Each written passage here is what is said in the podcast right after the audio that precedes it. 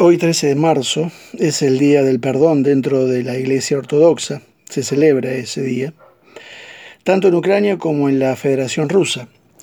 El presidente Putin dice ser cristiano ortodoxo. La Iglesia Ortodoxa en Rusia apoya esta invasión. Se están creando odios que perdurarán por años. Muchos soldados rusos tienen abuelos ucranianos. Por eso Putin está alistando tropas mercenarias sirias y cubanas para que hagan el trabajo sucio sin cargos de conciencia. Muchos ucranianos hablan ruso desde el nacimiento y aprendieron el ucraniano en el colegio. Ambos pueblos tienen el mismo origen, casi es una guerra civil. Hice mi servicio militar en un regimiento de montaña en la frontera con Chile y aquellos trasnochados oficiales nos formaban en orden cerrado, así se llamaba, solamente para machacarnos la cabeza con que había que matar al enemigo que quería invadirnos. Nos instaban a matar y odiar a los chilenos. El propio teniente a nuestro cargo, Rafael Patricio Videla, era el hijo del entonces presidente argentino, un militar que había usurpado el poder cinco años antes de mi entrada al ejército. Mi padre, que peleó una guerra civil en España, siempre decía, no es lo mismo hablar de la guerra que estar en ella. La rivalidad se transforma en odio. El 7 de abril de 1994, Ruanda, un país africano, cayó en una espiral de muerte, violencia y odio, luego de que el avión que transportaba al presidente ruandés, miembro de la mayoría Hutu, fuera derribado y todos sus ocupantes murieron. Tras el atentado extremistas, Hutus llevaron a cabo un genocidio contra los Tutsis más de 800.000 personas fueron asesinadas en 100 días. La mayoría a punta de machete. Los que salieron a matar gente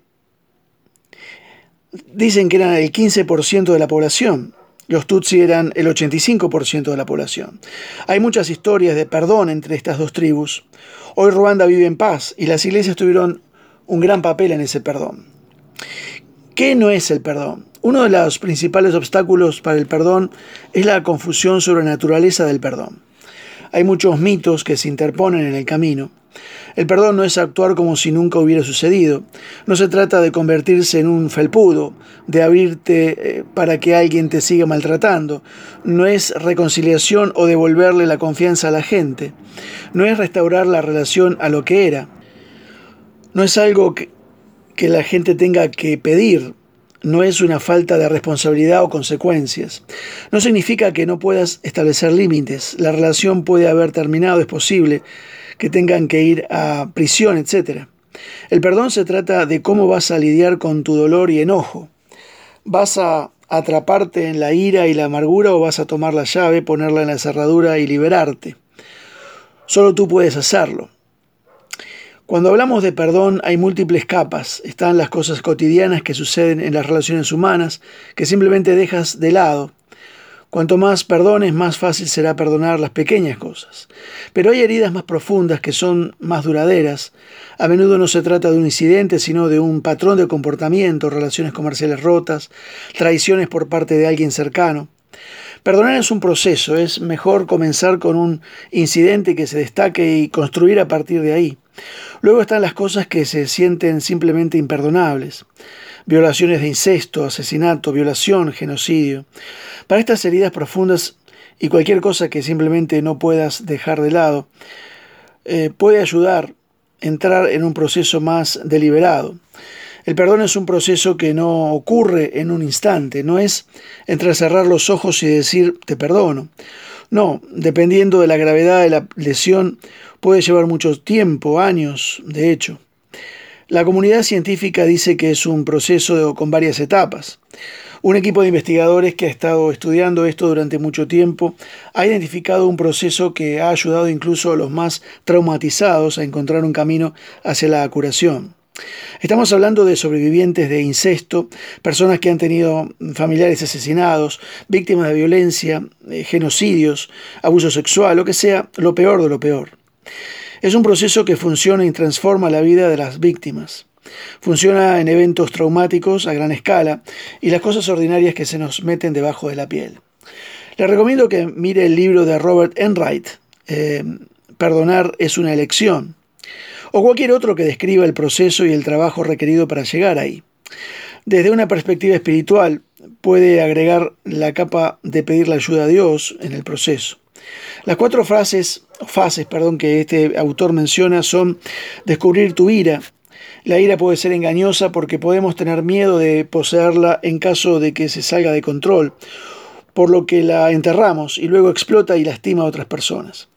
En este proceso no solo tenés que lidiar con tu ira, sino con la fuente de la misma. ¿Estás obsesionado con la herida o con el agresor? ¿Piensas en ello todos los días? ¿Surge eh, en una conversación, en tus sueños?